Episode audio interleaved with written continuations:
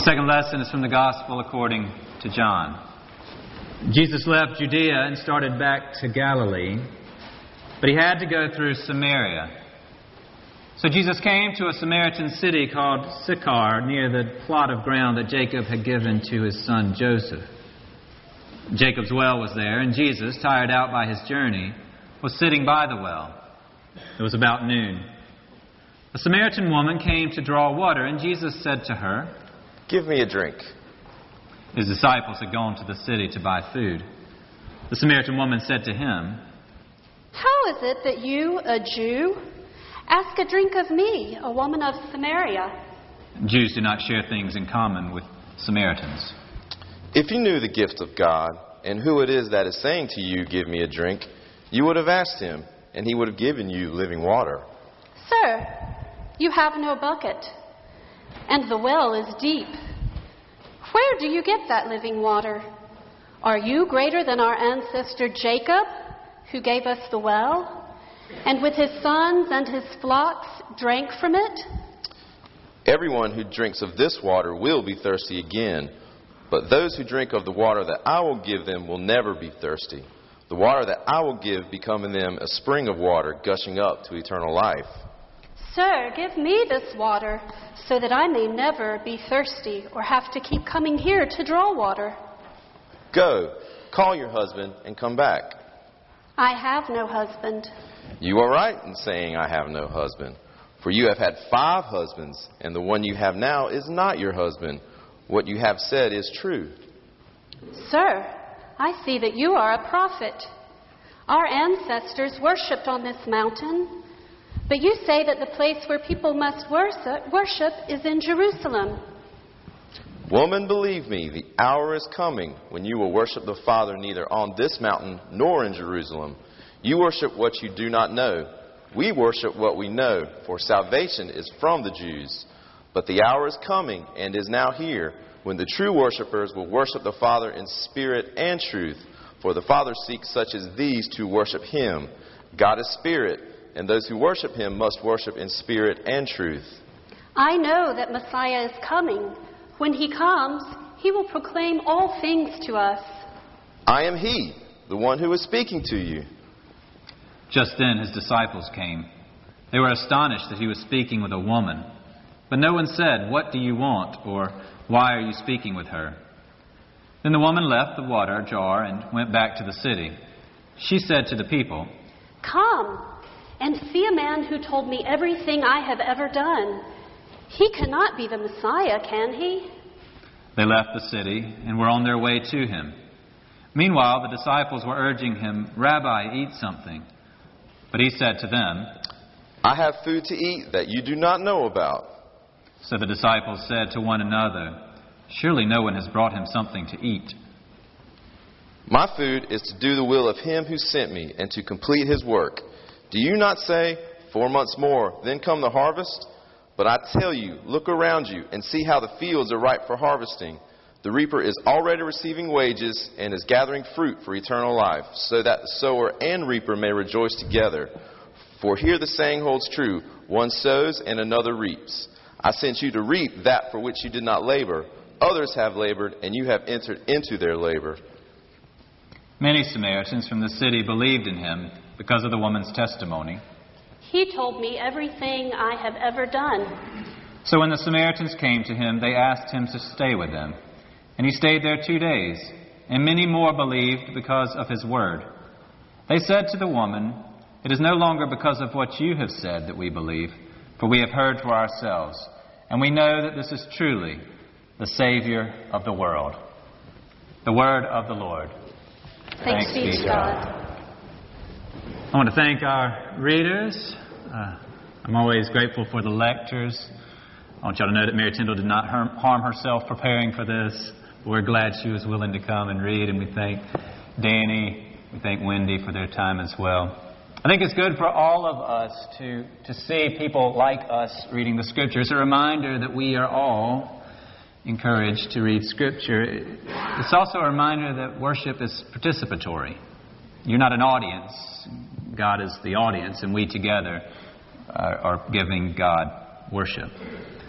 Today we tried something different. We'll do this for the next couple of weeks. The gospel lessons are, are just long in this, these readings these days, and, and I thought it would be helpful if we heard the dialogue, the voices sharing with one another. Dialogue, conversation, this is how we've been defining prayer conversation with God, and we've just had a living example. Now, clearly, conversation with Jesus would be easier, was easier when he was in the flesh, when he was in a body, when he was speaking in human terms. But we also know from the Gospels that even when Jesus was in the flesh, speaking in, in human ways, he was not always understood. Frequently, especially in John's Gospel, Jesus spoke on a level that his conversation partner just didn't get. It happened last week with Nicodemus. It happened today with the woman at the well. People tend to think, hear things literally. So Nicodemus wondered, how can you be born again if you've already been born? The Samaritan woman at the well wondered, how can you get this living water if you don't even have a container with which to get it? Jesus can be more poetic than literal sometimes. I don't think Jesus spoke poetically or with layered meaning in order to trip us up. I think he understood that life is more complex than sometimes we give it credit for. There's a tendency in religious circles to want everything to be cut and dried, black and white, in and out, good and bad. And, Jesus just doesn't seem to be so simplistic. Take the Samaritan woman. It was custom that the Jewish male, particularly a rabbi, would not initiate a conversation with a woman he did not know. It was even more taboo for a Jewish man to talk to a Samaritan woman and then to possibly drink after her. He would risk ritual contamination as she was seen as unclean. It wasn't just how it would look, it was certainly that. But it was also, how could it be? How could it be that a man like Jesus would talk to a woman like her? How could it be that he would seek her help? I used to get startled when older, wiser, more experienced people would come to me and ask for their help, my help. Not help carrying something, I was used to that but help with something in their life, some situation they were going through, and, and wanted whatever wisdom I might have for it to, to help think it through together. I'd be surprised that someone that I thought had had so much more life and was so much more experienced and wise than I would come and ask for me to think it through with them. I guess I was surprised they thought I had something that I could offer. But it certainly felt validating it felt like I had something they saw in me. And it's often those conversations that have led to deeper friendship. Their openness to me helped me to open up to them. Looking back, I sometimes wonder if that's not what they were after uh, the whole time anyway. My opening up. I have this group of friends that are a generation or half a generation older than I am, and they, they come around and help me with these projects at the house that I have no clue what I'm doing. And they'll come, and I'm so grateful for the, the time they put into it and the skills that they have that I don't have. But, but I'm also grateful for that time we share, the conversations we have that we would not have made time for otherwise while we're working on whatever that project is we're working on together. It's, it's how our friendships have been formed. Jesus was tired and he was thirsty. So he sought help. And he sought help from someone that, that no one expected him to ever seek help from. And Jesus' openness to the Samaritan woman made her open to him. Since we're thinking about our prayer lives this Lent, I, I wonder can you imagine Jesus seeking out your help. Can you imagine someone like Jesus needing you. As a teenager, our youth leaders would challenge us. They, would say something like, if, if Jesus came to your door and rang the doorbell, would you let him in? Would you, would you help him? And we knew enough to know that we probably wouldn't, unless he had on a name badge and some light emanating from him. So we would say clever things like, well, we would like to think we would, but we know that we've probably turned away people who were more like Jesus than us in other times. And and yet it would be so great if he would, if we were certain that it was him and he could just tell us directly what we need to do and how to do it. And then the youth leaders had us. And they'd say, Why don't we turn to Matthew 25? And that's where Jesus said, I was thirsty and you gave me something to drink. And the disciples said, When, Lord, were you thirsty and we gave you something to drink? And he said, Whenever you did it to the least of these, my brothers and sisters, you did it to me. And we'd say, Oh, right. He does still speak directly to us sometimes. So there are ways that Jesus does speak directly to us in this day and age, and, and I think there are ways that He continues to ask us for our help. And, I think it's in our helping Him that we often build that relationship with Jesus. So we shouldn't be surprised that Jesus would come to us and ask us, even us, for our help. But then some of us are still surprised that Jesus would come to talk with us in the first place. Maybe we think that Jesus is just so different from us, as different as he was from the Samaritan woman at the well, and we can't imagine that Jesus would actually engage us. Who are we that he would talk to us? Who are we that that He'd know all about us. At some point, some interpreter of this passage decided that there must be something wrong with the woman at the well, that, there must have been something in her background that was broken and she made bad decisions. And so she's been cast in a light that, that the fact that she's had five husbands and is now with another man, it, it must have been some problem she caused. Maybe. And if so, how gracious of Jesus to go and approach her and treat her that well. But, but maybe not. Given the day, it's far more likely that she would have been left by those men either through death or them divorcing her, that she would have been abandoned, that she would have been in a situation where she was desperate for a man, any man, to provide for her. Whichever it was, whether the Samaritan woman was the source of the trouble or had trouble thrown onto her, Jesus knew. And he cared about her and her troubles, and he reached out to her in her troubles, and through that, a relationship was born. It's a relationship that grows. Think about the development, even in this short reading from John, the development of the relationship. At first, they are enemies with vast differences. And then Jesus goes and he asks her for help. And that leads to a conversation in which she asks him for help. Can you give me this living water so I won't have to go and draw water again? And, and it's obvious that she's getting part of it, but not all of it. That, that there's still some confusion about who he is. It's still sinking in. And, and that sounds familiar, right? That we're still on this journey of trying to figure out who He is and how He is and let it, that sink in.